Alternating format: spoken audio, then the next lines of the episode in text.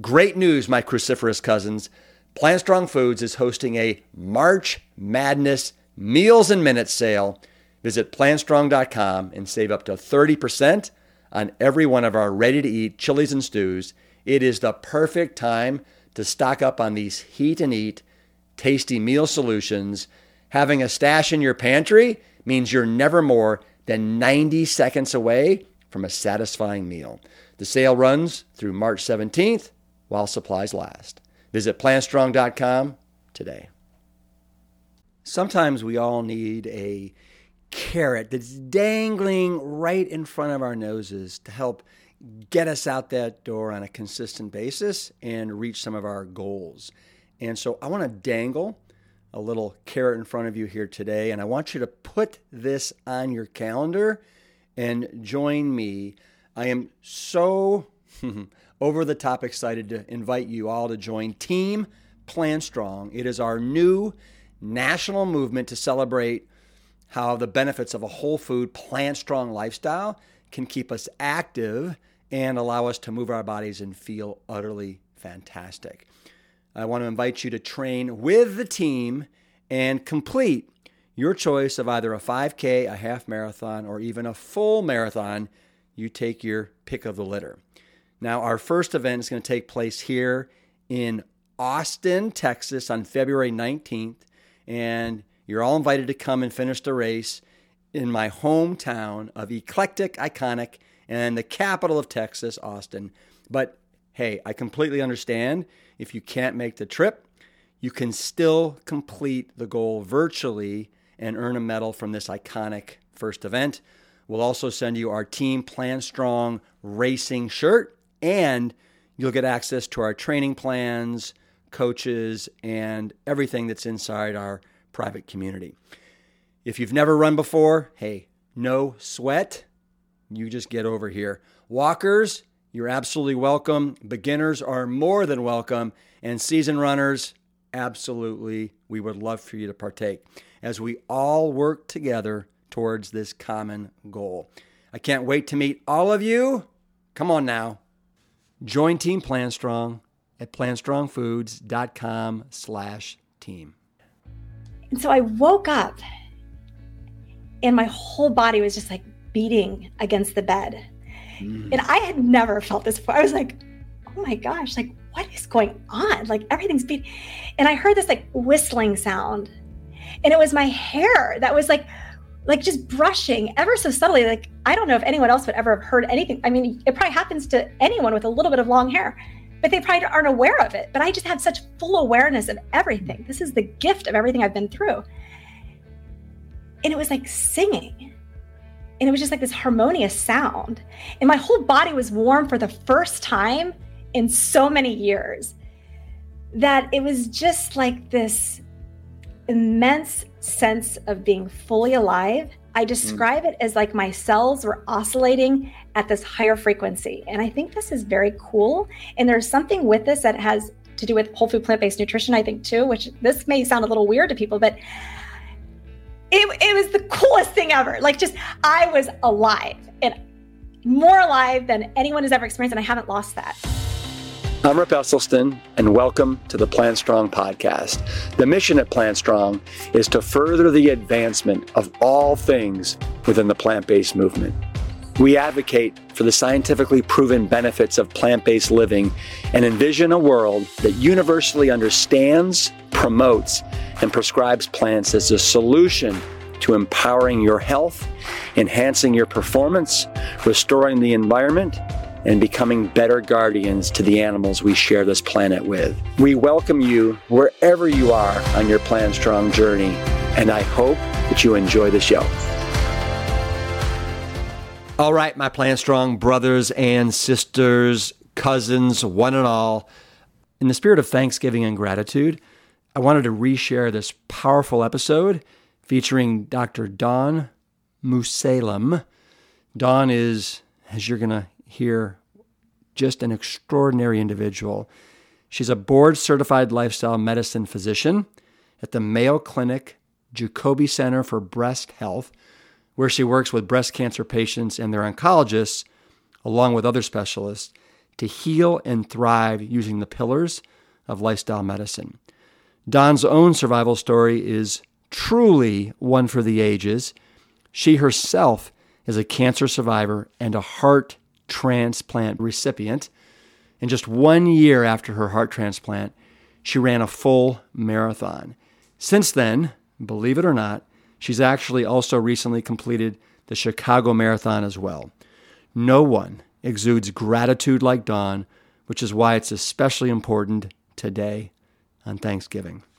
And speaking of gratitude, I'd like to give a big thank you to all of you for listening, watching, and sharing this podcast. Your kindness is not lost on me for a second or the whole entire Plant Strong team. So, thank you and enjoy. Dawn, I am. There is no place I would rather be right now than here talking to you. And I want you to know that in in researching your story and the absolute harrowing, and I mean harrowing roller coaster ride that you have been on in the second half of your life, uh, I want to hear all about it. And I can't believe that you are still smiling and you have this insane love of life. And I think it's a testament to just your your spirit uh, that I just want to I want to understand it and I want to tackle it. So thank you for being with me today. Thank you, Rip. I am extremely excited to be here for so many reasons. Uh, and you are right. I have just this immense level of love and energy for life, but I've always had that. So that's what we're going to talk about. yes, we are. Uh, so, what time did you wake up this morning?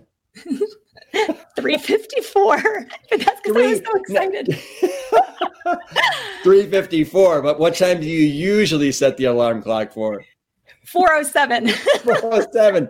So you were you were you were officially, if I could do the math on that, about 13 minutes. So so excited that you know that's how much earlier you got up. Uh, wow. So why why in the world are you getting up at 407? What do you you have to run or what's up? I have always gotten up at four in the morning. My entire life, even as a young girl, probably not quite that early, but even as a young girl, I mm. would often wake up at 5 a.m. My family, we were all morning people. We were the kind of people that would drive everyone else nuts. But yeah, our, our lights were on in our house super bright and early. So that is just how I have been since day one. And I love it. I mm. love the morning. Wow. So I try to get my workouts in in the morning, but I usually wake up and I get work done. You know, I have a lot of different projects that I that I love. And so it's quiet time. I review my patients for the morning. And then I usually work out like about an hour or two before I need to see patients. Man. And so what time are you usually like in the, the hospital seeing patients? You know, it's different for me now. So my medical practice is a hundred percent virtual. Oh my goodness gracious. Do you like that? It's so interesting. So I love it. So my practice at this point is 100% lifestyle medicine in the cancer center working with breast cancer patients. And so they're not just local patients. Most of my patients actually are from out of town, out of state, and a lot of them are even from out of the country. And so it works out wonderful, not just for me, but for the patients. So oftentimes I'm seeing patients, I have on my running shorts, I still have on my running shoes, and I may have changed my top or I may hmm. just have wore a colorful top to work out in. And it works out good because they understand it's the lifestyle and that's what we're going to be talking about. So it's been great. Or, you know, I can have a patient if someone cancels i can go get on the bike or do whatever it is or if i want to go get my sweet potato i can go downstairs and get my sweet potato. So i can kind of just really live a healthy life and work virtual and it's wonderful. So i enjoy it. Wow. Um, now when did this this whole like telemedicine take over for you? Was it like during covid that you transitioned to this? Like has it been two three years very interesting. Well, it has a lot to do with my story, how I actually transitioned.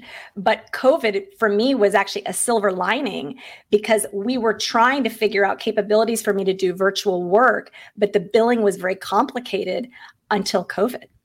And mm. so now with COVID, it has been seamless with my ability to do virtual work and bill insurance companies like I always have with complete reimbursement it's been amazing. And even though I work in that lifestyle medicine arena for cancer patients, I have, knock on wood, not had any issues with insurance reimbursement, which has been really rewarding to get these patients the help they are desiring and they're seeking mm. out. I mean, they're thirsty for this sort of discussion with a medical professional to learn more. There's so much out there for them. There's so many great books now, but it really helps them to have it individualized when we get to meet one on one, especially with their particular disease or the treatment that they're going to be receiving, since it is in, in the breast cancer center. Yeah. So, how do these patients find you? Is it, I mean, is it through the Mayo Clinic? That it they, is. So, and then they refer these patients to you? Yeah, it's interesting. So, early on in my career, I was actually a hospital physician. And I loved that. And in 2015, the director of the breast center had approached me and asked me if I would be interested in transitioning over to the breast center to kind of help to kind of reorganize the program. And at that time, I also had asked if I could potentially create an integrative medicine and health program within the breast center. And it was built on a foundation of lifestyle medicine. And so that's exactly what I did. So since 2015, 2016, in the breast center, I was doing a little bit of lifestyle medicine. But at that time, you know, it just, it, it there really wasn't the um, staffing for me to do it 100%. percent mm hmm And the patients just weren't quite as aware of it at that time. And so I would say from 2015, 2016, up until about 2018, it was like slowly the, the demand started getting bigger and bigger and bigger. And my confidence in the practice and how it would kind of flow also grew. And it was around that time that I also got board certified in lifestyle medicine. Even though I had always practiced this sort of medicine um, in my career, it just the American College of Lifestyle Medicine really did afford me a little bit more of a formal approach to the patient. I always, prior to that, was a little bit hesitant, honestly, to go whole food plant based with my patients. I would go almost there, but I would be too scared to push too hard on it. But following my board certification, I became very um, encouraging for my patients to go in that direction if they were willing to. And so there are just so many amazing stories every day. I mean, honestly, I wake up four in the morning, super excited to start my workday because my patients give me so much energy. I think I give them a lot of energy, but they give me back so much energy. These individuals are so incredibly inspiring. A lot of them are coming in already doing a lot of things pretty, you know, correct. But one thing that I do see in my practice is some people have such turbulence about eating healthy. They just don't have a healthy relationship about it. And so it's really exciting to be able to be there with them and teach them kind of the love and harmony and how they can kind of really use that food as a springboard to ignite that vitality. And it's so hopeful for them because in that same department where they're seeing their breast surgeon, their mm-hmm. breast radiation oncologist, their medical oncologist, um, they're able to meet with me and we're able to talk about how they live and how they can live and flourish both during chemotherapy and after. And that's what's just been so incredibly exciting. And I have yeah. some amazing flourish stories. Oh, I can't wait to hear about some of them. What's interesting to me is that I don't think it was too long ago that the Mayo Clinic was not pointing patients to a whole food plant based diet because, mm-hmm. um, and this may sound not correct, but what I heard from a person that went to the Mayo Clinic was that he asked his doctor, you know, I've heard that a whole food plant based diet is the best thing for what I'm recovering for. I think it was heart surgery. And uh, the doctor said, yes, it is, but that is not the protocol that we're pushing at the Mayo Clinic. And this is probably back in 2012, 13, yeah. right? They saw it as a little bit too preventative, a little bit too extreme. So I'm really glad to hear mm-hmm. that that the tides are changing uh, when it comes to that. Yeah, you're exactly right. And I remember going to the American Institute for Cancer Research, a meeting. This was probably, I think it was around 2018. And that was exactly one greeting I got is I'm surprised you're here. Mayo Clinic doesn't seem like the type that's as interested in, you know, prevention and lifestyle. It seems like yeah. they're really just doing these really advanced therapies. And we we are very motivated to have that different image. And the integrative medicine program has been a part of Mayo Clinic for over 20 years. So it's always mm-hmm. been there. It's just, you know, a lot of patients come, they receive that world class curative therapy that wasn't offered anywhere else in the world. And then they go back home without realizing we do have these services when patients ask. However, the doctors have to have awareness and the doctors have to have some invested interest and belief in this too. So, yeah. What I am super excited about is I am currently starting in August of this year, starting a lifestyle medicine residency curriculum across the enterprise. So we have three residency locations, or we have three clinics. You know, we have Mayo Clinic Rochester, Mayo Clinic Jacksonville, Florida, Mayo Clinic Arizona. So we're going to offer as an elective opportunity for all of our residents to have the opportunity to learn this curriculum, which will go deep into whole food plant based nutrition, exercise, social connection, stress management. So excited, but the residents are excited. So it's really amazing to see the enthusiasm and the interest that the residents have. So I'm really blessed to be able to be a part of starting that program and working directly with these young doctors to kind of change that foundational thought process. Oh, that that is that that is so heartwarming to hear that. Um, that these residents are learning about this. It sounds like maybe they're embracing it. I know Dr. Klaper. Do you know Dr. Michael Klaper at all? Yes. Who's, you know, his, he is involved with a nonprofit now called Moving Medicine Forward. And all he does is go out and mm-hmm. visit medical schools and talk to the medical students. So to hear about that, to hear about this with the residents, it is absolutely heartwarming. I love it. Dawn, let me. I, we need to get to your story because we could just talk about this forever. But you know, um, when in your life did you know that Dawn Mussallem wants to be a doctor?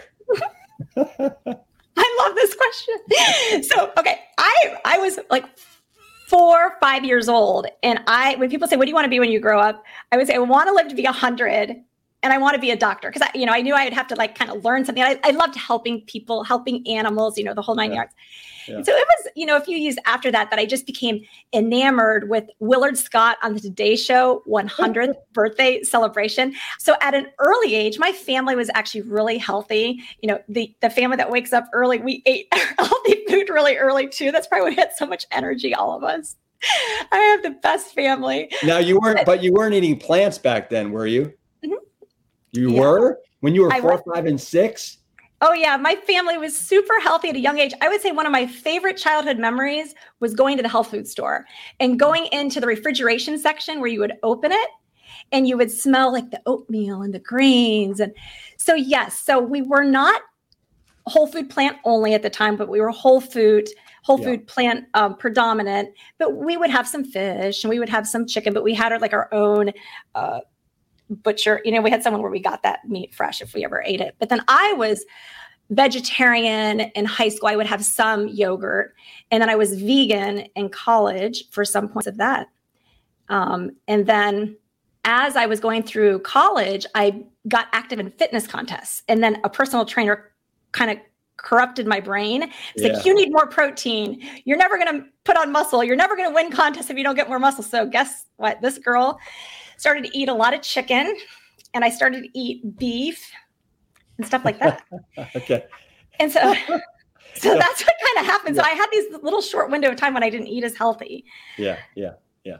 Let me so let me ask you this. You mentioned Willard Scott uh, and how you wanted to live to be a hundred. Um, and so were you a fan of the Smucker's jar and the the so that was your goal, right? To be somebody yeah. that, that's to on the Smucker's, Smucker's jar. jar. Yeah, yeah. So don't you think, looking back on it, because I I used to love that segment too, uh, that that was the most brilliant marketing campaign ever by Smuckers.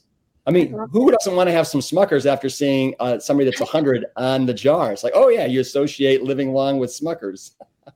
It was great uh, marketing. And just so, and I love that you remember it too, because I share that story and so many people, they kind of look at me like, I don't know what she's talking about. I'm like, how do you not know this? It was so impressionable.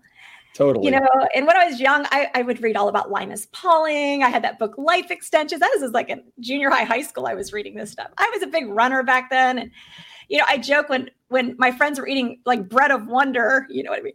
I was eating yeah. like you know, food for life, like sprouted bread. And I just, I love this stuff. It was just right up my alley. It energized me. And so it was always something I was just really um, interested in. So I studied nutrition yeah. and exercise physiology in undergrad. And when I went to medical school, you know, I first went to naturopathic school with the intention on doing very, very holistic care, but it turned out to be a little bit more of an alternative focus than I really wanted. So I transitioned to osteopathic medical school where I really had a, a strong foundation of, of, nutrition education in my medical school. I was very fortunate to have that.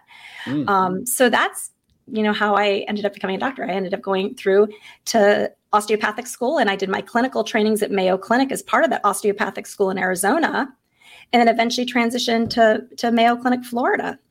Yeah. So now at the age of 26 you got diagnosed with stage 4 cancer if I'm not mistaken. Mm-hmm. Right? And yep. so and and you were you were in medical school at the time, is that correct? I was. So, you know, a few weeks into medical school and you know, again, I was running, I was climbing mountains every day, very very fit and I was I was eating my healthy diet at that time. I was away from the fitness competitions. And I noticed that I just couldn't perform the way I used to. So, I would get a little shortness of breath, a little cough. What is going on? Saw a doctor. He said it's nothing, it's asthma. Saw another doctor, symptoms getting worse, same thing, nothing, it's asthma finally saw another doctor and that doctor's like it's in your head. This happens to all medical students. And just a few days later i'm walking up the stairs after class going to my apartment and i collapsed. I went to the emergency room.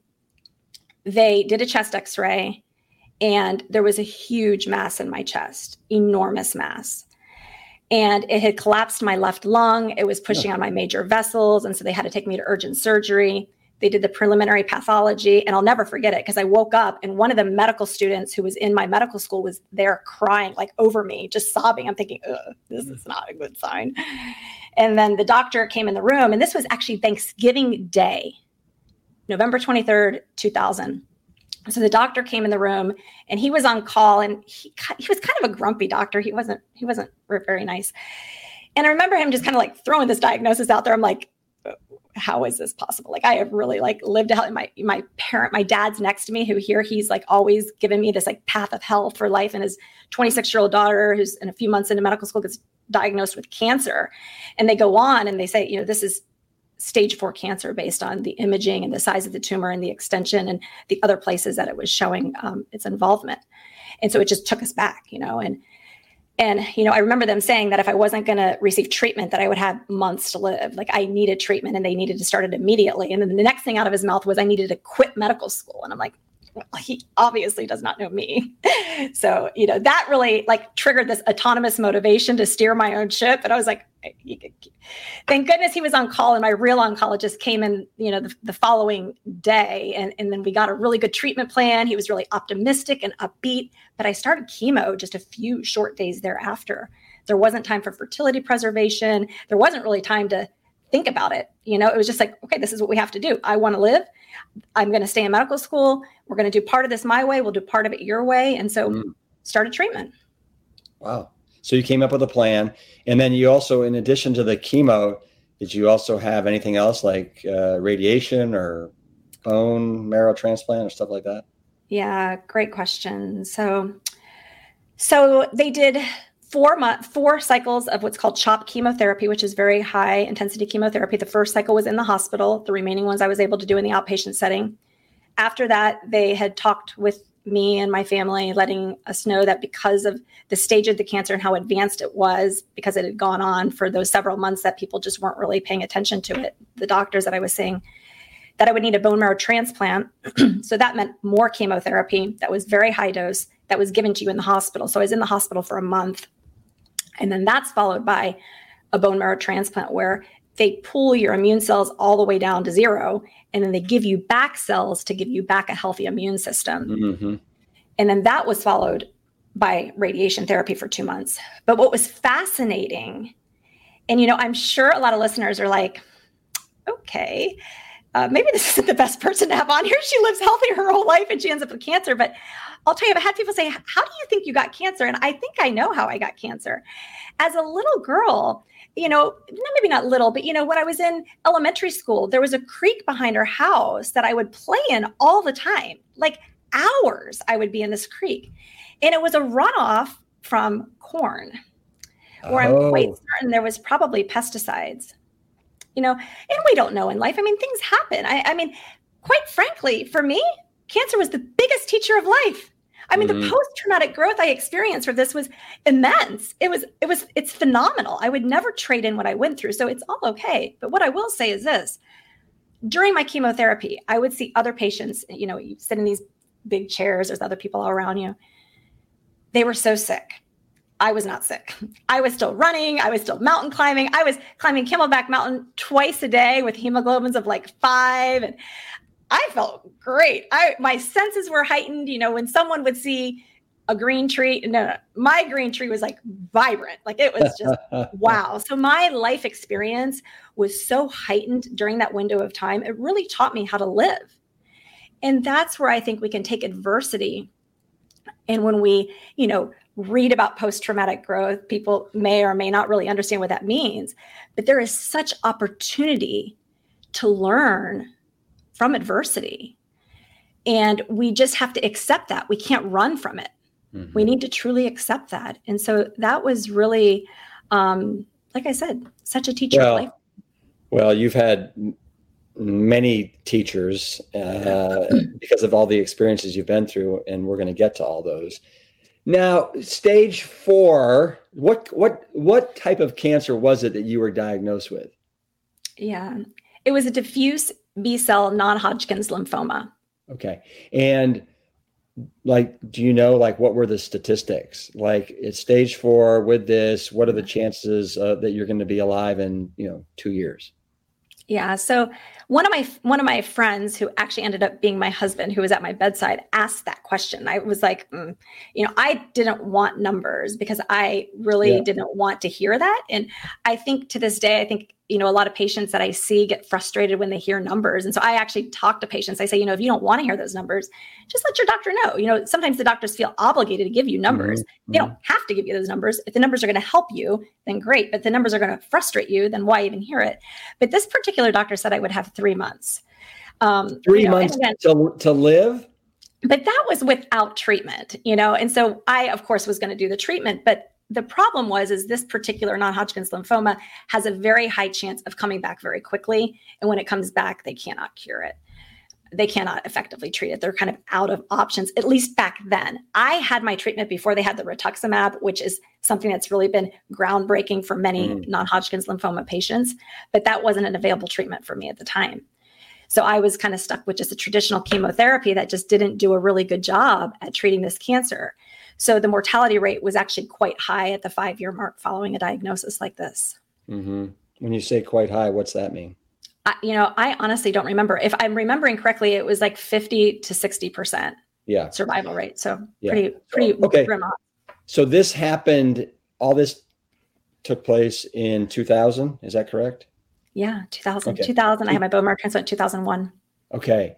Um, and you pulled through it and like two years later you're you're like is this in the rear view window uh, rear view mirror for you now completely. So yeah. you know, after i was done with treatment i was cured. I mean it, it felt amazing for, for, me to get that pet scan or you know it was gallium scans and it was eventually pet scans. Negative negative negative. Everything was great cured. So it was like miracles happen. this cancer is gone. I was vital. I felt great. I stayed in medical school didn't miss a day. Incredible. And and and then what happens in roughly June of 2003? Yeah. So my husband and I, that you know, the one who asked about how many, how long does she have? He felt so bad about the three months. He got married to me, of course, right? So we we got married. In was he a physician? No, he was not no, a physician. Okay, okay, okay. So in 2003, I started not to feel good, and thought for sure the cancer was back because I was kind of nauseated. I was losing weight. So did some tests. Turns out I'm pregnant. So the doctor was wrong. So I was actually able wow. to get pregnant after the transplant. and my husband's like, "What? How is this possible?" I'm like, "Oh, I don't think he, he was planning on that. He was actually older than me, so I think he definitely was not planning on that." But it was amazing. We were just so blessed. Yeah. So I gave birth to my daughter in May of 2003. What was her name? Sophia. Oh my goodness gracious, that's my daughter's name. oh, yeah. I love yeah. it. Yeah. Love it. It was my name. grandmother's name too. So we named her after my grandmother. Oh, I just beautiful. love that name. Mm-hmm. It was such a miracle. And I remember the childbirth was extremely hard. And I thought, this is weird. I'm like in shape. Women don't really complain of this as much. Women are my hero. They were my new superhero. No more Smucker's jars, vitality heroes. These women that give babies, these are my heroes, right? So difficult, the childbirth. So a few weeks go by after after I delivered my daughter, and I couldn't even hold her. Uh, my mom was in town. She would have to bathe her for me. I could do nothing. Mm. So I was actually quite worried cancer was back. And, you know, that kind of always hangs over your shoulder like, could this cancer come back? So went to the emergency room and the doctor came in the room and he, he was, he looked, he looked more sick than I think I actually felt. And he told me that they needed to do additional testing, but that my lung was filled with fluid. And so it automatically think that it was going to be cancer mm. again. So they continued to do additional testing. They did an ultrasound of the heart and they told me that the heart was only pumping at 8%. Oh. And so I was diagnosed, I was in cardiogenic shock. I was diagnosed with cardiomyopathy. Thought from a few things. You know, this did develop right after I had childbirth. So there was a small possibility that maybe it was from postpartum cardiomyopathy. But the more likely thing was the fact that I had radiation right to my chest. Mm. And that heart was really wrapped around all my great vessels. So when I had radiation, they knew it was going to go to the chest. But again, they're treating stage four cancer. It's almost like uh, we just want to get this girl to live, you know, three years, maybe five years. I mean, that was kind of their goal. I, I don't know that, you know, you don't worry about the late stream effects when you're trying to save a life. And so to look back, I would never have not had chemotherapy. I would never have not had that radiation because that really is what cured the lymphoma. Mm. But unfortunately, I was one of the few that did end up with this cardiomyopathy from the treatments that I received. And, you know, maybe the childbirth also continued to push that forward uh, a little bit more. It may have been a lot of strain on the heart. So close to that time when I had had um, the chemotherapy. So I'm diagnosed with heart failure, and the doctor came in the room, and you know this is my biggest nightmare, right? Because actually it was so interesting. When I was diagnosed with cancer, I thought, oh, thank God, I don't have asthma. I could not live with a chronic disease because after the cancer was treated, I could get back. And you know, once I had my first chemo, I could start running it. I felt great because I got my life back. now I'm being diagnosed with heart failure. I'm like, this is very bad. This is this is very. So very, what do you so so how do you how do you recover from cardiomyopathy? What Right. So the doctor at this particular hospital, because I didn't go to Mayo, I just went to a hospital very close to my house because I, I wasn't feeling good. Mm-hmm. You know, he had said, This heart's not going to last you more than a year. They had me in the hospital for about two weeks to try to stabilize me. And so I went to Mayo Clinic. And ironically, I was getting ready to start my clinicals at Mayo Clinic, like within a few weeks. So went to Mayo Clinic, saw the doctors there, and they just filled my heart with hope. Mm. They said, No, you may one day need a transplant, but we're going to start with medications. When the medications don't work, there will be various procedures we can consider. And that's exactly what we did. So that was 2003. So they started me on medications and cardiac rehab. So guess who was super excited about that? I was like, yes, sign me up. You know, so really loved cardiac rehab, got stronger. The medications helped the heart. So the heart function increased to about 16 to 18%, not great. It was still super mm. low. But because I was fit and I took such good care of my body for so many years, I felt pretty good. I was able to go back to, re- I was able to start my residency and it, it, worked out for about two years, but the demands of residency mm. became pretty challenging. So in, you know, 2004, five, I guess it was about 2006, I took a, I took a few years off. And then in 2008, really probably the most significant hardship in my life happened. And i my husband slept in and that was unlike him because he too was a morning person like me what, what, what, yeah. And so uh, when did you get married? What's his name? What was his name? Charles. Charles. Okay. Yeah. And so when did when did you get married to charles? Was it so that would have been around 2006 okay. Okay Okay. And then, okay, so we're now in 2008. no, what am I thinking? No, I have to track back my years. So that would have been around two, that before I moved here, it's around 2002. 2000, okay. yeah, 2002. Okay. okay. Okay. So Charles slept in and uh, what happened? So that was in 2008. And so slept in and, you know, you know, you automatically get like that feeling like this is just seems very unusual for him, but you know, I, I always try to like go towards that place of optimism, like being the eternal optimist, but I had this very bad feeling. And I remember the night before he told me, because we had gone out to dinner as a family, and he had told me, you know, go go sleep with the baby, just be down with there with her tonight. And I was like, okay, you know, that's fine. I'll go down and be with her because our bedrooms were kind of separated from from Sophia, and she was still so young at the time. Hmm. And so I went in to check him in the bedroom and I just saw him, you know, face down and I called his name out and there was no response. And I, you know, I, I just knew. And it's like your existence just, you know, and I live at this like really high level of just like, mm. you know, I love your mom, by the way. And I, I think your mom's like, like, like, I live, I live like up there and she's the same way. Like I just love yeah. like in, in a matter of, it was like a second, it's just like everything free fell. And it's so hard to describe that experience. And it's like, it's so flat, you, you're almost emotionless. Like you're so numb to everything. And, you know, I knew that I wouldn't be able to resuscitate him because time had gone by. It probably happened many hours earlier. But, you know, in retrospect, it's just one of those really um, terrible things. It just, it changed my life for a, for a good year or so. Um, I was not able to get back to that happy. I never got depressed, which was interesting, but I could never get happy, but I wasn't clinically depressed. I, I have a very strong faith in God. I really relied on that. Um, but it was difficult. And I had to stay strong for Sophia. Yeah. How, and so how old was Sophia? So mm. she was five at the time. Yeah. Yeah. So she was five and it was really difficult for her because she was different than her friends. And, you know, death, it, it's so difficult. And, in life, you know, as humans, we really run away from death or pain, you know, any sort of grief experience. And and I don't know, you know, I think running away from it sometimes makes it worse. You sometimes have to just go head on into it. And when you go head on into it and face it is when you really start to be able to process these things in a way that you can cultivate renewal and acceptance. And that's what it takes. But for me, it was really my faith in God that brought me through because there had to be a deeper meaning to death and where your loved one goes. And so those fundamental belief systems that I had from a very young child with, you know, being raised Christian or whatever your belief system is, but I was Roman Catholic. And that really helped me through this very, very, very difficult time. Um, and so I got better. You know, the hardest thing was my heart because this was when I was still off of work. And what was really crazy during this time is I was actually listed for heart trans- transplant during this time. And I've actually never told this part of the story, but in 2007, about a year before my husband was had passed away, I was listed for transplant because I was not doing well.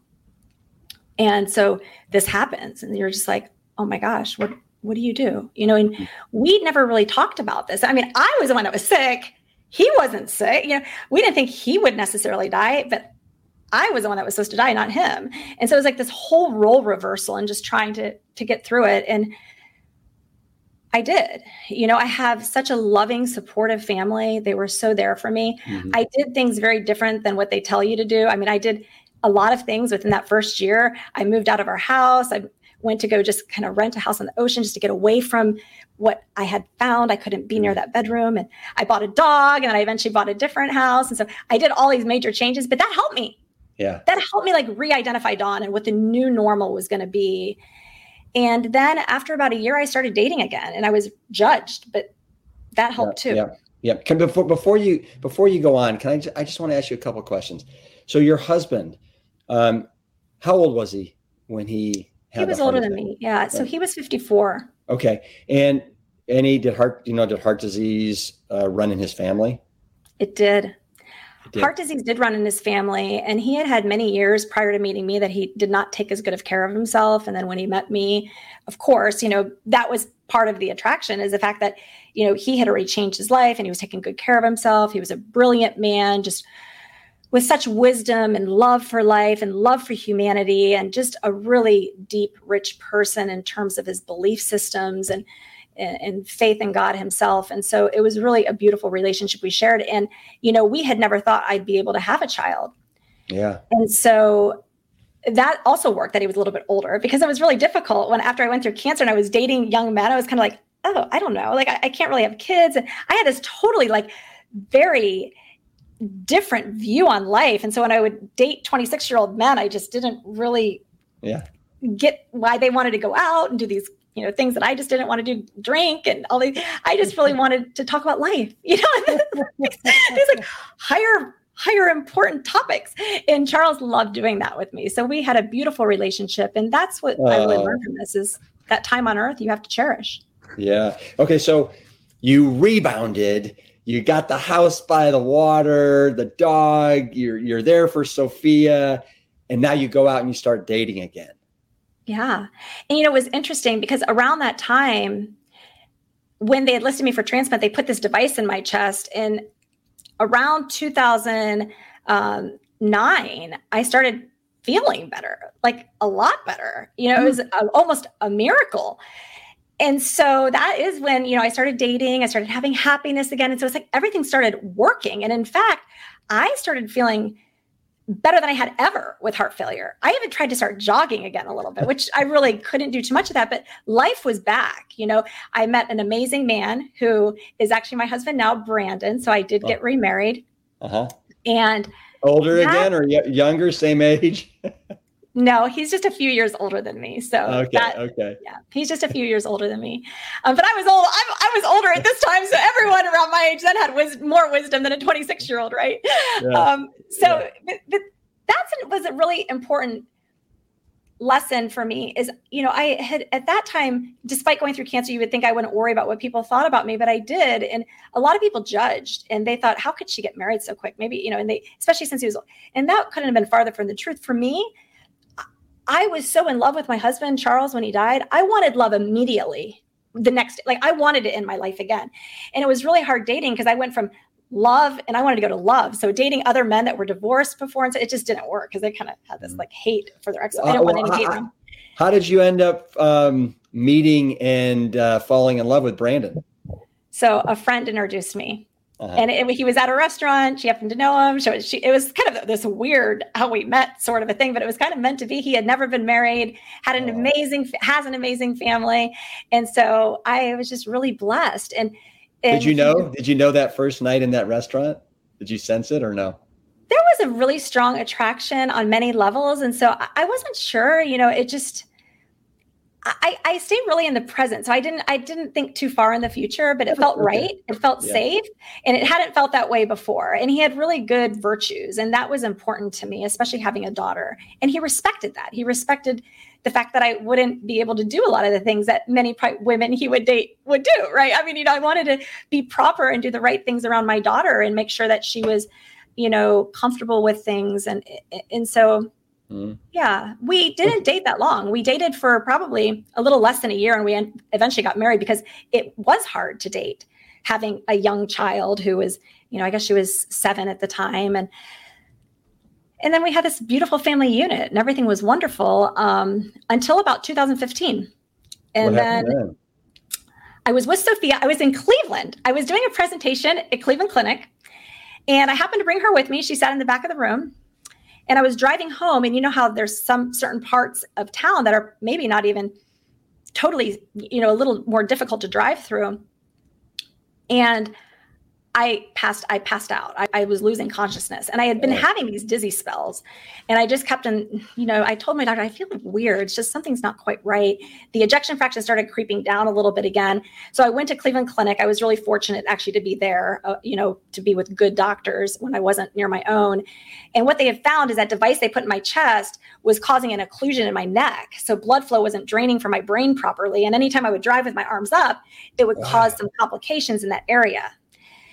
So in 2015, there started to become more and more resistance. You know, all those interventions over the years they had done to kind of give me some quality of life were starting to kind of wear out their welcome at that point in my body. And so fast forward to 2016, that was kind of really when symptoms plummeted at that point. Um, I was super excited. This again, you know, we kind of started off with some of the story how I went from hospital medicine to the outpatient side to work in the cancer center.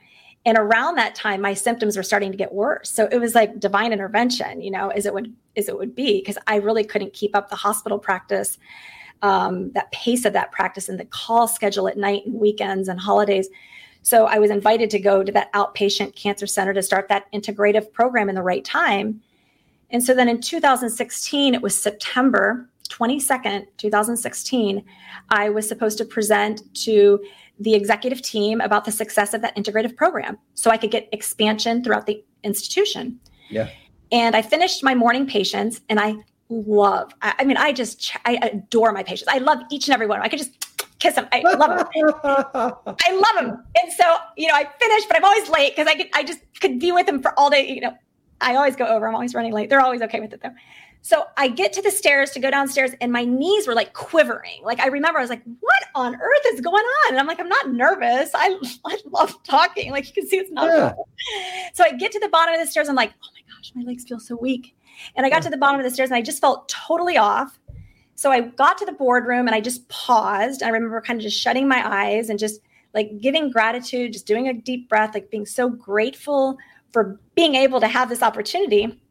So they invite me in and there's you know everyone's in suits dark suits everyone's serious. And usually i would like say something really lighthearted kind of break the mood but i was like not today. I am going to stay focused because i do not feel too hot. So i sit down and you know when you're t- holding the mouse and you're trying to control it with the cursor? I oh, yeah. coordinate it. And then as time goes by the mouse goes further and further and further away and i look down at the keyboard and as i'm looking down at the keyboard everyone gets fuzzy and then that's the last thing i remember and then the next moments were the most, uh, it was the most amazing experience a human being can ever have. There was just this complete silence, peace. It was cool feeling in terms of the temperature. And I remember there being almost like a slight breeze. And the breeze, you know, I I, I remember almost just like feeling the hair like sticking on my cheek. So it was like there was still this like subtle level of awareness, but it was a place of like complete innocence and acceptance of what was the total unknowing. But I was in no hurry to get out of where I was at. There was also no bright light, which a lot of people say was there a bright light, but there was no bright light but it just felt like I was being suspended. Like I felt like I was being held. And I've described this before. It was like God was holding me. Like I had so much warmth and comfort. And then the next thing you know, yeah, I, there's like this immense level of like energy that just like goes through my body. And I've described it like a tsunami, like just this like you know dawn's energy is coming back her life force is coming back. And when it comes back it's a lot. So here it comes. So this energy like goes through my body. It like pops me up on my bottom. Like i literally like pop up. And you know it was preceded by this huge thump which was my defibrillator. And so basically though my defibrillator was going shock after shock after shock after shock. And it wasn't shocking me back to life because is that rhythm, is that be, you didn't have a shockable rhythm exactly right. It was completely, it was essentially a flat line. It was very fine V fib, so it was ventricular fibrillation, and it was essentially just like this. So the, the defibrillator just couldn't shock it. My electrophysiologist was at Mayo Clinic Rochester, and when he reviewed the rhythm, he said it, it basically just like gave chills up his spine. He's like, he doesn't even know if he believes that the defibrillator really pulled me out of the rhythm. He thinks I really just came back to life. I mean, we will never know. Doesn't matter. But guess what? Dawn's Dawn's awake, and you know what? The first thing out of my mouth was, I can finish presenting. They're like, no, let's let's pass on that, Dawn. Come on.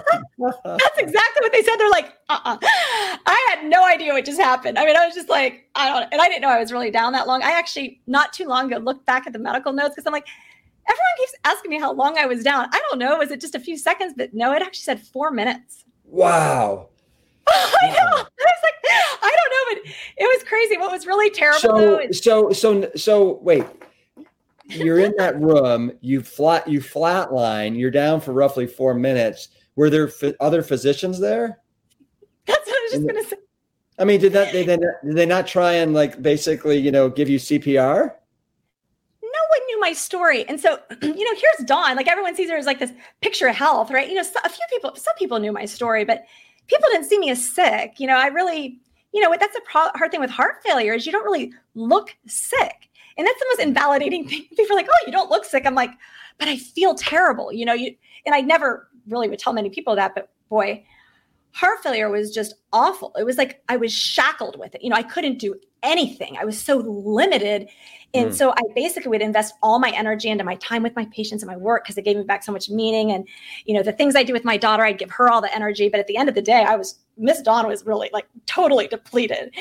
Um, but no one did CPR. I had one colleague of mine actually that I guess just wasn't aware my she thought I was having a seizure, which maybe I was because I didn't have any blood flow going to my brain. So I guess that could have been a possibility, but no one thought about it. And then a few other colleagues were like, did you just not eat breakfast? I'm like, yeah. no clue. They, they still at that point had no real clue what happened until someone had said, uh, yeah, here's her rhythm strip because they were able to pull it right away. You, and they were, everyone was like, oh gosh. Are you supposed to wear a bracelet when you have that, just like a diabetic does?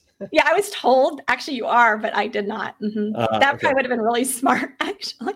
Uh, yeah, I did. Actually did After that, I had a few people. I, someone even bought me one. I, I didn't wear it. Um, yeah. So after that 2016 issue, there was more procedures, more. It was just this back and forth. In fact, they even did another device because they were really worried since that one didn't shock me, and I was at more of a risk of this happening again. They mm. switched out that device. They tried to pull out those old leads. They couldn't. So they left them in. So they actually added another lead to that occlusion, which caused more symptoms. So, you know, in 2019, I was driving with my daughter and I passed out again.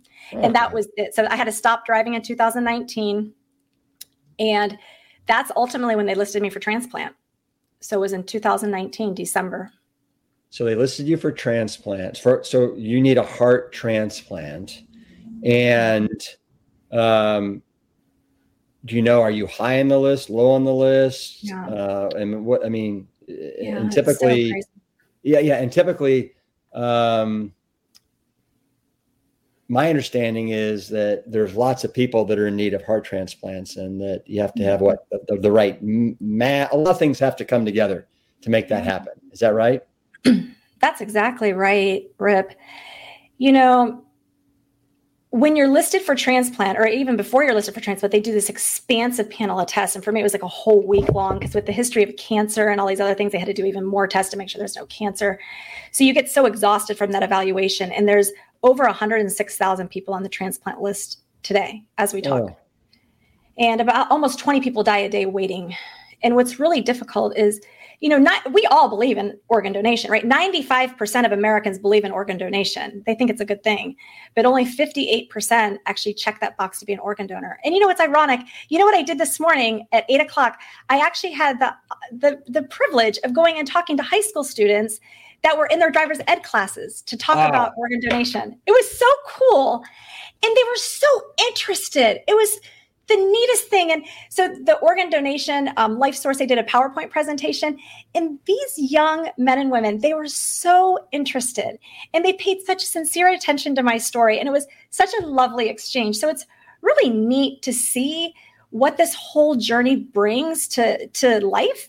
Mm. And you know, I think that's why I'm so open with my story is because if this can help to encourage others to be organ donors and and we'll keep on talking about this yeah. But you know, when someone dies, why would you bury your organs? Like if you're going to die anyways, if you're brain dead and you have no quality of life and they're going to remove you from life support and you're going to die, why would you not give your organs? One person who dies has the potential to save eight lives, mm. eight organs.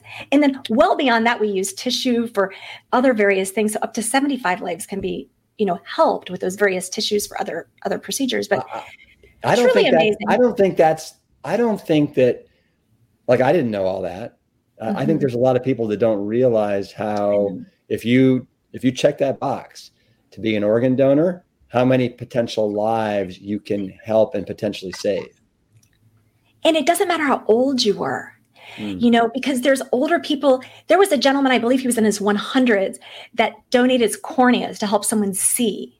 Mm. And then there was another person who was in his 90s who was able to donate part of his liver to another person after he died. And so it's just really incredible the stories that you hear. And so when I was listed for transplant in 2019, you know, it's so hopeful. Like, it's like, oh my gosh, it's like I'm going to finally get my life back. But I'll tell you, what was really challenging was the years leading up to that. Like, you know, 18 years I lived with heart failure and I was a mm-hmm. young person, you know, so that you think of heart failure, you think of an older person maybe that didn't take care of their body and maybe smoked and didn't, those people still deserve their lives to be, you know, you know, given back by organ donation if they need it. But it's hard to realize that there's congenital heart disease. There's some babies, think about all the babies that die that need heart transplants because of being born with heart defects. Mm-hmm. And then you have young adults that end up with some of those congenital issues that need a second transplant. And then you have individuals like myself that end up with some of these issues or infiltrative diseases. So there's a lot of young folks that end up needing heart transplant. You just would never think it. There are people that you may see at the store that look totally normal, but inside it's really difficult. I remember my doctor asked me towards the end, you know, you probably should get a handicap sticker because that way you could spend your energy doing things you enjoy rather than walking. And I was like, I'm not going to do it. I never got one.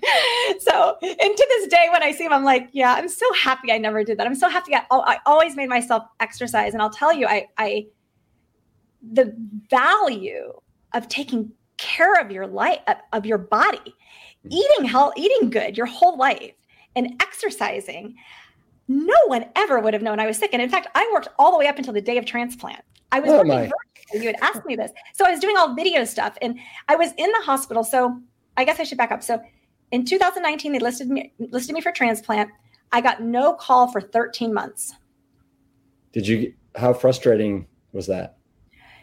It, it wasn't frustrating, it was just really scary. Mm. Um I had actually gotten COVID during part of that time. And so I was like, oh, you know, my whole family's like, she's going to die. Because, you know, that was Delta. That's before we had any vaccines, any treatment. This is like yeah. first wave. And I got COVID. My daughter got it. You know, life happens. But guess who didn't have to go to the hospital? And if you really look at that research, you know, we see that folks who are on whole food plant based diets typically just yeah. don't succumb to COVID. They seem to just do better. And, and I, you know, I I really did believe that, but I did okay during COVID. Mayo Clinic has this awesome telehealth programs. So they're able to keep me at home and monitor me with a nurse multiple times a mm. day at home. So they didn't have to bring me in the hospital. But that's what really pushed me down. So that was December of 2020. And then come January of 2021, I just was no longer safe to be at home anymore. And they did further testing to show that my heart just wasn't getting adequate blood flow and oxygen to the vital organs. And so at that point, they admitted me to the hospital for supportive therapies. So I wasn't a candidate for the heart pump. I wasn't a candidate for one of the balloon pumps because of the prior radiation and because I'm small in body size.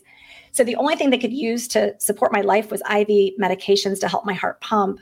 Mm. And if I continued to get more sick, they were going to have to put me on basically life support, like something called ECMO, which, you know, we've heard a lot of COVID patients go on. But um, yeah, I remember in the hospital, I'm getting those IV medications and I was doing a webinar. It's an international webinar. No one would know. And so I'm talking, I'm presenting about breast cancer and eating healthy. I'm talking about nutrition. So I love this stuff, right? And my heart goes like it starts like going into a very dangerous arrhythmia. And all the nurses come in the room. I'm like, it's going to be really embarrassing in a minute. I'm like, we're going to go to questions. So I put the camera off. And I'm like, oh, this is not good timing. I'm like, I told you guys not to run this medicine when I was doing this presentation. So wow. it was the next day. February 5th? It was, yep. February. My doctor comes in the room and he's like, Dawn, we have a heart. And and and do you know where that heart came from? I don't. Okay. Okay. Okay. I don't know much about it. It's really interesting though. When the doctor tells you that after waiting all these years, you know, you figure I was actually listed temporarily in 2007 to about 2009, getting off the list because of the circumstances, and I ended up getting a little bit better, and then getting listed again when I was actually extremely sick in 2019, waiting all that time. You would think after all those years, I'd be like, I'm ready. You're not. I mean, my heart dropped. You automatically have such mm. sadness for this family that's going through this and that someone has to die so that you can live. So it's a very difficult emotion to process.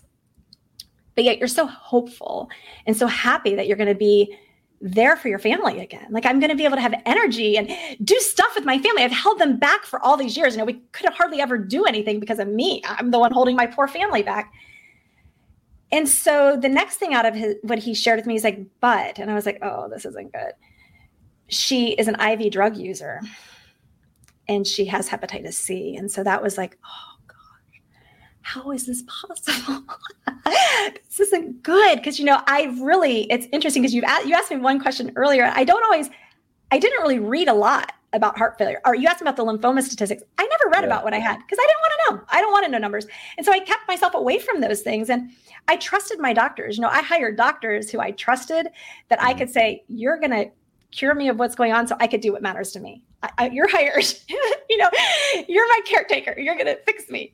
And so that worked for me. And I and I love that when I see that in patients too that they can be informed. I was informed and I listened, but yet I didn't want to get so into the details. I was trying to be my own doctor. But with the hepatitis C, I actually did research that. And you know, some of the data suggests, you know, the things you can die from after a heart transplant are you know, if you get rejection, of course, and if you get infection, but you also get vasculopathy or like an arterial disease of the arteries of that transplanted heart. And there, that was one of my concerns is can that hep C cause inflammation in the body that can then cause this mm. complication in my heart in the future, which I'm back on track to live to be at least 100. And now that I have a young heart, maybe I'll be 128 is my hope. But in all seriousness, this was a really hard thing for me to process. Get on that Smucker's jar. I'm going to do it. I promise I want to. So it was difficult though.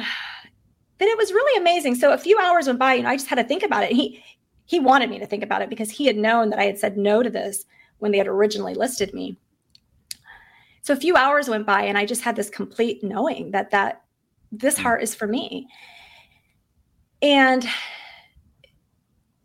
it was I was probably like 80% in agreement with my decision. Like, you know, deep down, I still had some doubts.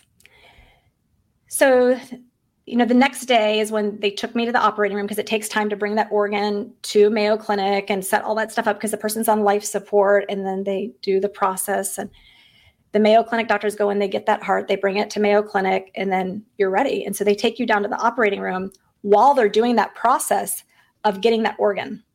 Mm. It's really amazing the timing of it all. I had no idea how this all works. And so they're taking me down to the operating room, prepping me, and they're on the phone the whole time with the procurement team who's getting the heart from the donor, who was actually many states away. Um, because I was listed as a status two, because I had gotten relatively sick, um, they were able to go more states over. So my heart was actually coming from a further distance away. I don't know for sure. I mm. kind of, I always joke like in the operating room, there was this nurse that had this post it on her thing and it said Kentucky. So I don't know. Maybe Kentucky was her password, but I'm like, maybe my organ came from Kentucky. I'm not sure, but maybe one day I'll find out. I hope I find out. So I just remember going down into the operating room and seeing my surgeon, Dr. Sari Sareyyupoglu, and I had eye contact with him and I had no fear None. Like every other surgery I've ever had in my life, I, I, was scared. Like I think anyone's scared before you go under anesthesia. I had none. I had total knowing that this was for me. This is the right thing. I am ready.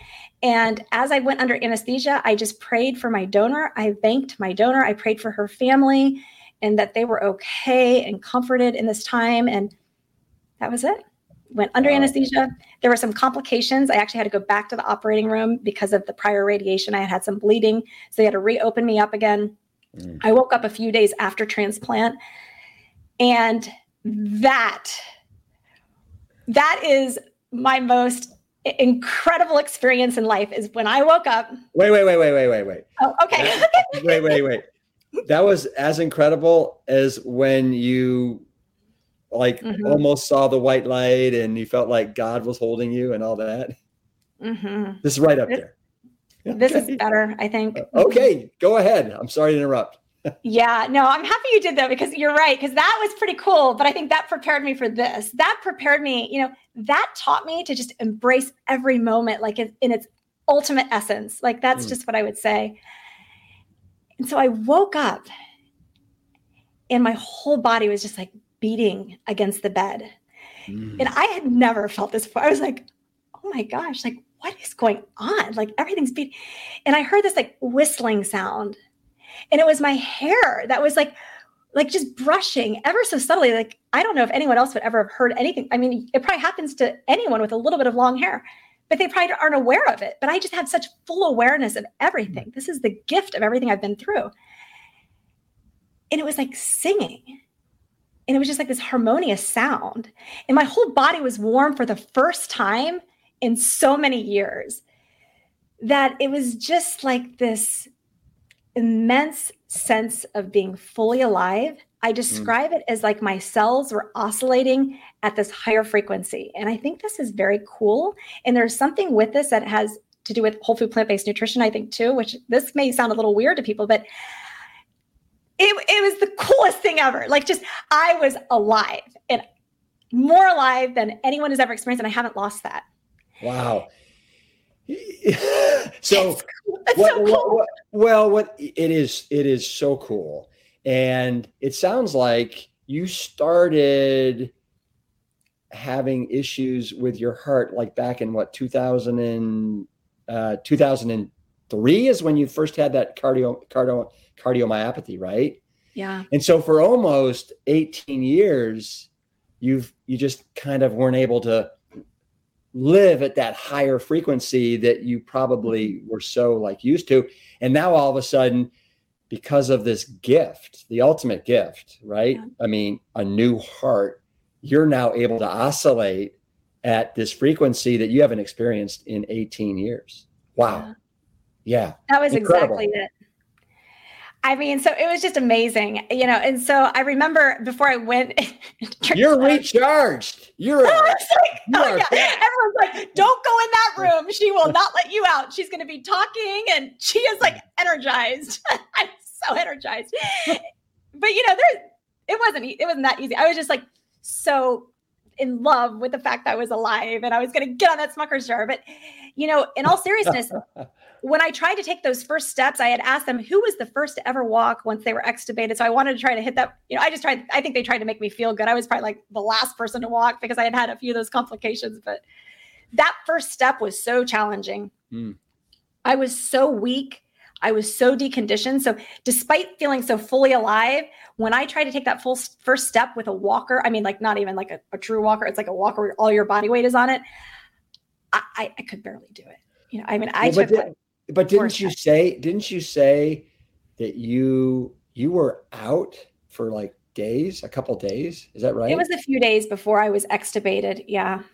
I mean, that was hard. Like- that part was that actually was really really difficult. That whole I don't remember being intubated. I don't. Mm-hmm. I remember part of being extubated where you know they're talking to you, and that part was actually scary to me. What was going to happen? Because you know I re- remember, you know, as a hospitalist working with patients who were kind of in those situations, and uh, yeah, that was that was very challenging. Um, you know, um, if if I can say so, in doing my research mm-hmm. for this, Dawn, you before before we move on too much too much farther, I just want to say I came across something that you said, and I want to read it for everybody.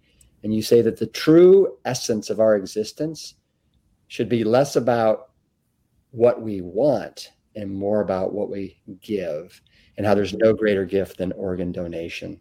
And um, it's just it's it is so incredible to see you so alive, so vibrant, so happy that um, you just you just light me on fire. It's incredible. Oh, thank you. I just feel so blessed, and it's absolutely true. You know, uh, organ donation is just like it shifts that permanence of death into this mm. vital existence and purpose. Like you know, and so it was an, it was so interesting. So you're on so many medications post transplant and you're on a lot of prednisone and i was a little upset four days after transplant like i started thinking why it was it was very weird it was very unlike me but i was in my mind it was late at night. I couldn't fall asleep. And i was thinking why did i get this hepatitis c heart? Like and why is she an iv drug user? And man if this is going to mess up this heart you know this weird thinking right? So i went to bed and i had this dream. I had this powerful dream. And I woke up and I was like in this dwelling place. It was this concrete square room. There was a window, and I remember running to that window to look out to see if my car was there. There was no car. I remember looking behind me to see if I had my purse there. There was no purse. The only thing I saw was a door. And I remember in the dream crawling out of the door. And outside of the door was this really tall grass. And as I'm crawling through the grass, like the blades of grass were like sticking to my leg. Like, you know, grass has like that little stickiness to oh, it, yeah. almost oh. where it cuts your leg. I feel like when I discuss when I describe this, like I can feel how that dream was. It was it was really amazing. And I remember in the dream flipping over, and there's these clouds, like these big cumulus clouds in the sky. And then in the distance, there were these people, these families and kids playing like in harmony and like blissful existence. It was beautiful. Mm. And then there was this like this message, like this word that came over me that said grace. I thought, mm, okay. So I woke up and I was really comforted. I was like, okay, I'm going to name my heart Grace. And I happened to look at my phone because I would always sleep to very relaxing music. And the song that was playing on my phone at that moment, and I screenshotted it, was Grace. Mm. But it gets better. So I opened my email because I wasn't sleeping and I, you know, I'd like to work. and the email waiting for me says full of grace. Wow.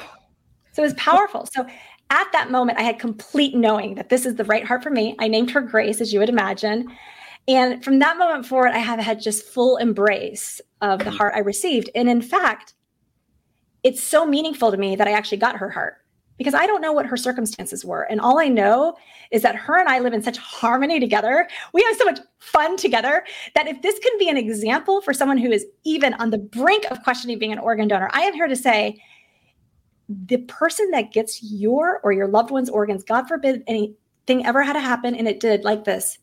I am just one person out of all those other organ donation recipients that are the same exact way. They mm-hmm. are the mm-hmm. same way. You know, that gift is something that just transforms everyone's life. I think I lived like this before, but this has raised me to a different level of existence and purpose and meaning. You know, I get up at 3:54 in the morning and I am ready to go because I have so much to do and so much to give back for what I receive. That truly is that ultimate yeah. gift of life. So do you so feel like do you great. feel like you do you feel like you are at all a different Dawn or do you feel like you're just mm-hmm. more of more of Dawn? I feel both. I am different in a way that I feel that I am um I'm more connected to people and humanity. You know, I've always loved people but I love people with about zero judgment at this point. Like I don't pass judgment. You know, that's what this taught me, you know, because going into this transplant, getting that organ, you know, I was still having a little judgment. Even post op day four, I was having some judgment until I had that dream. And, you know, when you look at like the divine meaning of grace, it's really, you know, a gift from God, it's a virtue. And I feel that I received this gift so that I can help to radically change certain things, you know, in life. And there's no better time now. And, you know, part of this is, you know, what you are so passionate about with whole food plant-based nutrition and just living healthy and exercise and in sleep and social connections and deep meaning and purpose. And and I love everything that you and your family stands for. And and and I'm the same way. You know, there's just so much that we can give back to others. And I love yeah. that. How how have Brandon and Sophia embraced you, you know, post um, heart transplant surgery. Yeah, it was so amazing. So, you know, because I had the transplant and the timing I did, I was able to be at her high school graduation, which was awesome. I was able to help her move into college because she just started her fresh last year was her first year of college. So I was able to do that. I was able to go to some football games, which is so fun. Like, you know, these like young college kids, I'm like, oh, I just love this. And they're so full of energy and stuff. Oh, nothing like it. Yeah. Oh, so it's just been amazing. And we're so excited because this summer we get to really go on a, our first family vacation because last year we really couldn't go on a vacation because I was still so close to the transplant period. We really couldn't travel. But, you know, it was interesting last year. My doctors did let me travel to Arizona. They felt that that was okay since there was a Mayo Clinic Arizona. And you know what? On my four month transplant anniversary, I climbed Camelback Mountain. Oh. I did amazing. So that was one of okay. So when I woke up, that was powerful, right? That beating of the heart. Well, guess what happened? So I, that connection that happened when I woke up from transplant happened again when I was ascending Camelback Mountain. My heart was just beating mm. so forcibly, and I just felt such a direct connection with my donor at that time, and the beauty of like the mountain vista and the sunrise. It was just a, very much like a spiritual connection, and and opportunity that was just really amazing. It meant a lot to me because it was something I had done for so many years of my life that I hadn't been able to do for 18 years. I actually didn't set out to climb Camelback Mountain, but I had been actually exercising really hard after transplant. Um, and I was running and I had run a few 5Ks prior to that time. So I was like, maybe I could do half of it. But once I got to the halfway mark, my husband was behind me, by the way. He's like, slow down. You need to be safe. I'm like, I think you need to be safe. I'm like, I'm going, I'm fine. now, so that was, did you say that was four months after surgery? Yeah. so that? that was in June of last year. Wow. And so, and then what did you do? I read about you doing something else yeah. less less than a year after your surgery that no other transplant that that I'm aware of has ever done. And what was that? Yeah, so I I ran a marathon, and I I wanted so bad to do it because you know you know it was like transplant for me was like my second wind. You know, and a marathon teaches you a lot about life, right? And so I was so committed, and I really felt it was going to be possible. I trained very very smart.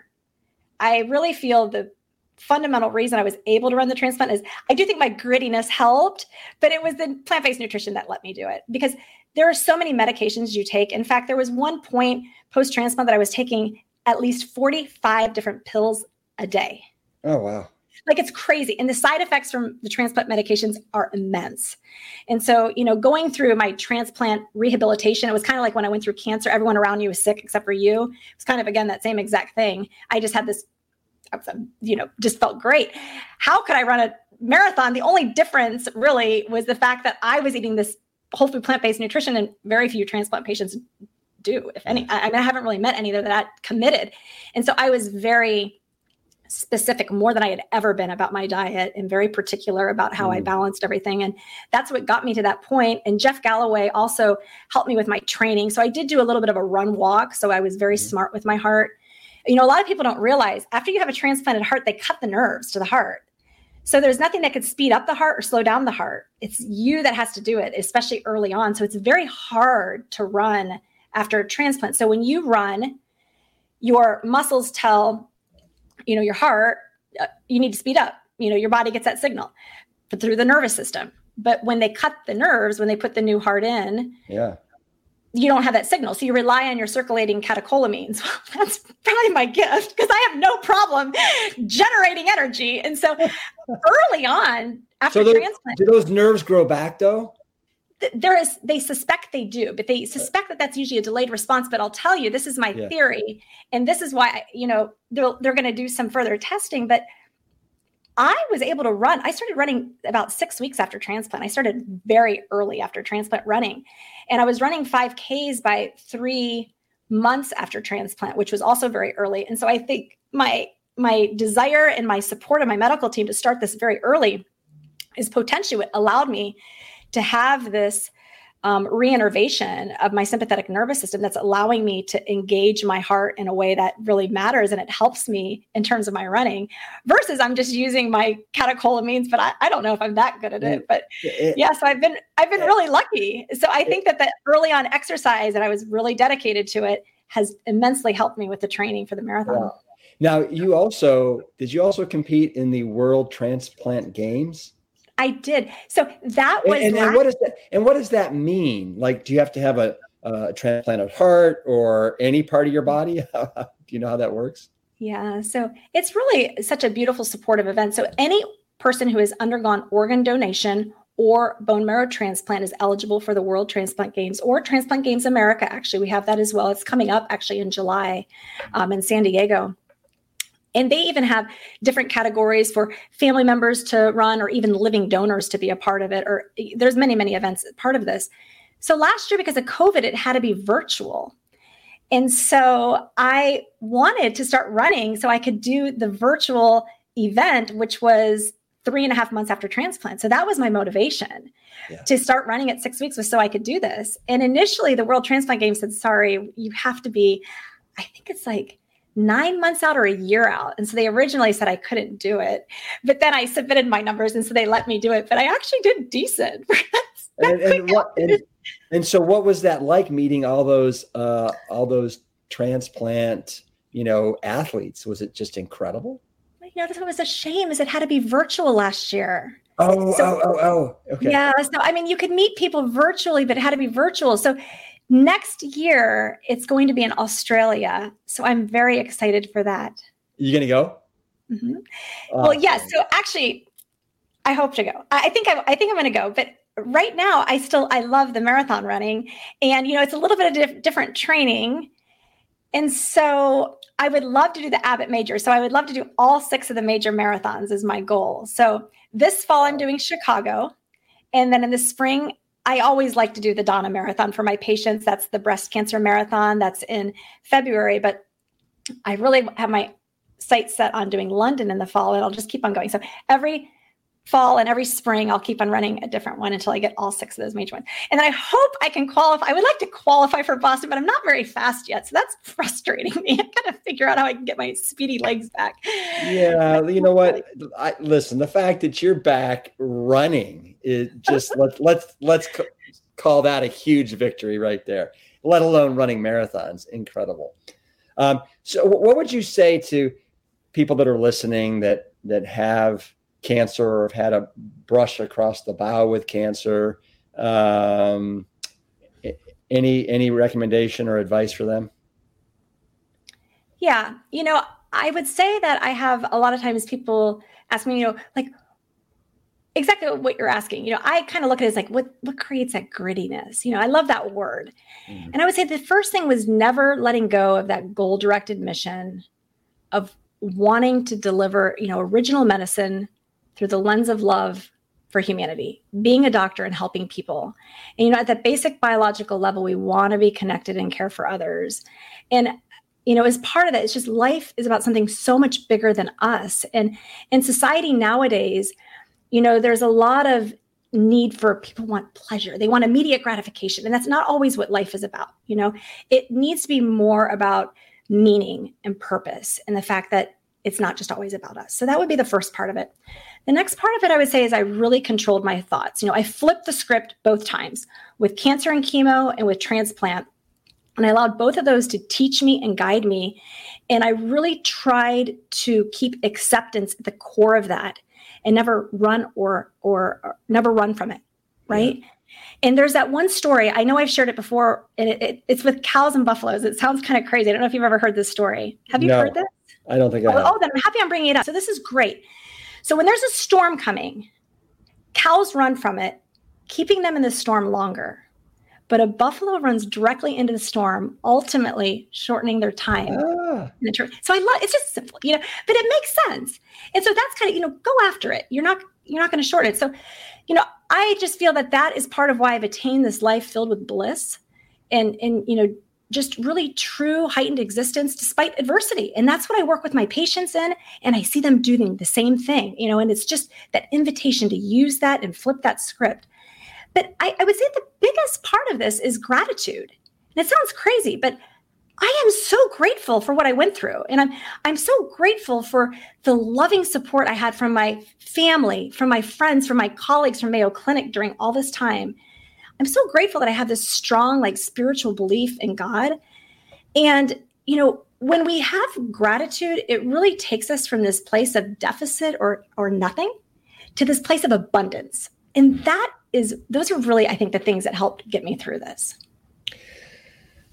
Incredible. Um, so I, I want to go full full swing here. So we started this conversation. And what an incredible conversation it's been with you waking up at 3.54 because you were so excited. Right?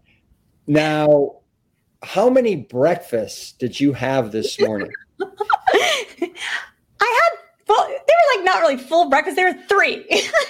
Can you can you share with our plant strong audience what those were yeah, yeah. So the first one was a sweet potato because I love sweet potatoes and I alternate them between orange and purple. So I love the purple ones, the Stokes sweet potatoes in particular yes. are my favorite. Stokes, yes. Oh, they're so gorgeous. That color, oh. I'll just cut them and I steam them because if you steam them, the color is even better. So, so I love sweet potatoes. So I did that early in the morning. And then after that, I had oatmeal. And so I did it with, they were like organic wild oats. I put ginger in it. I put cinnamon in it. I use soy milk. I love soy milk. Um, that's unsweetened organic. And then, um, oh, I had ginger, ginger, cinnamon, half a banana, and soy milk. Okay. And so can you remember like roughly what time was that? And was that like an hour after your sweet potato or two hours? Yeah, so I had to go talk to the high school students. So I had half of it before I went to talk to the high school students. So that was about 7:30. And then the other half when I got back before I had a patient because I had a patient right after. So I ate the other half around 8:30. And then after I got done with my first patient, I had just I guess it was a little snack. So I had some walnuts and I had some apricots. okay. And then, and then you had then you had this wonderful bowl of oatmeal, mm-hmm. right? And then what's your third breakfast? Oh, yeah. My third breakfast was the apricots and walnuts. Okay, okay, okay. I'm, Remember, I'm, it's more a snack. Okay, yeah, yeah. I'm, I'm tracking. I'm tracking. Um, now, and have you had have you had lunch yet today? No, not yet. I will not after yet. this probably. Okay. I love breakfast. Right. Breakfast is my favorite meal. When it comes to lunch and dinner, I, I have to kind of make myself eat. You know, I do, yeah.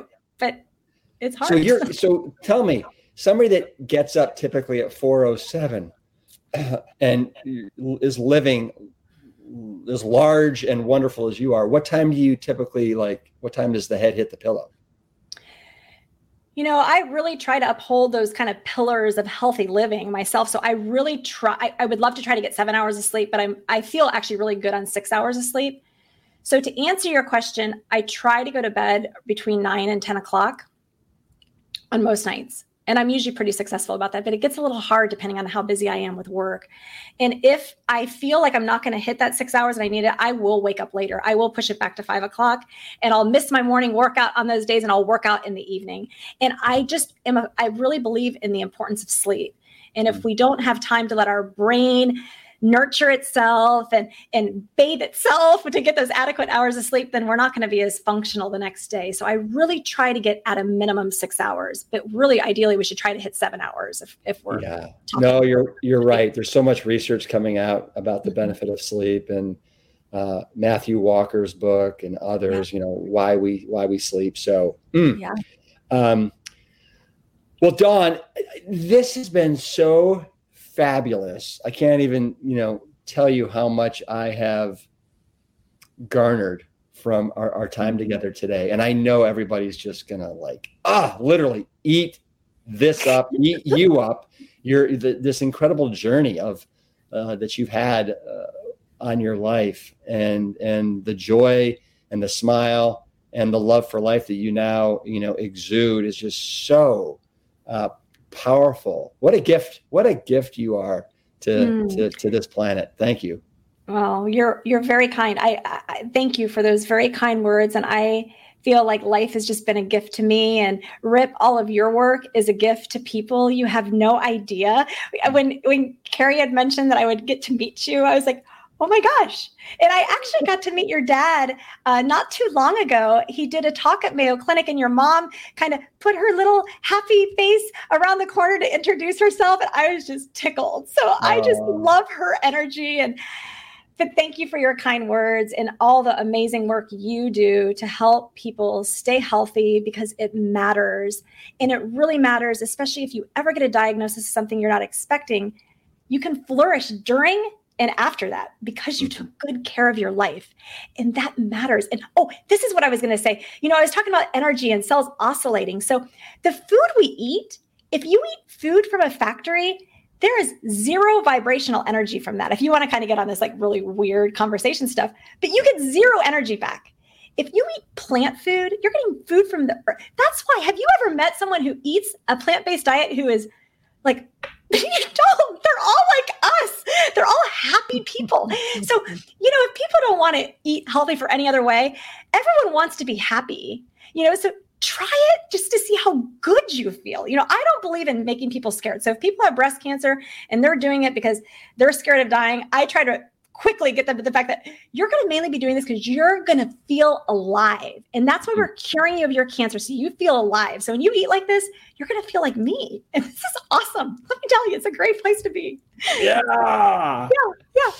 Um, Dawn, I, I got to say goodbye. I hate saying goodbye, but this is the first goodbye, and I'm going to hopefully have lots of, uh, you know, hellos uh, in the future. But will you give yeah, me a right. nice plant strong fist yeah. bump on the way out here. Bye. All right.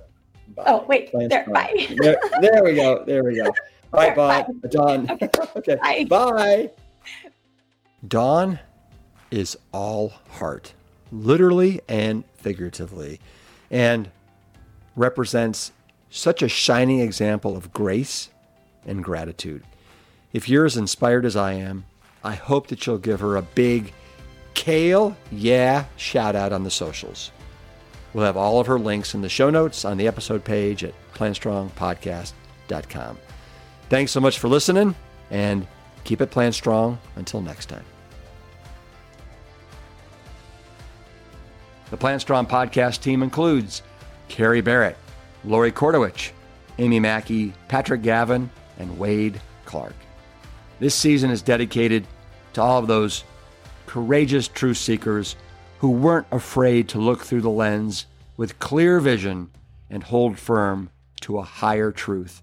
Most notably, my parents, Dr. Caldwell B. Esselstyn Jr. and Anne Crile Esselstyn. Thanks for listening.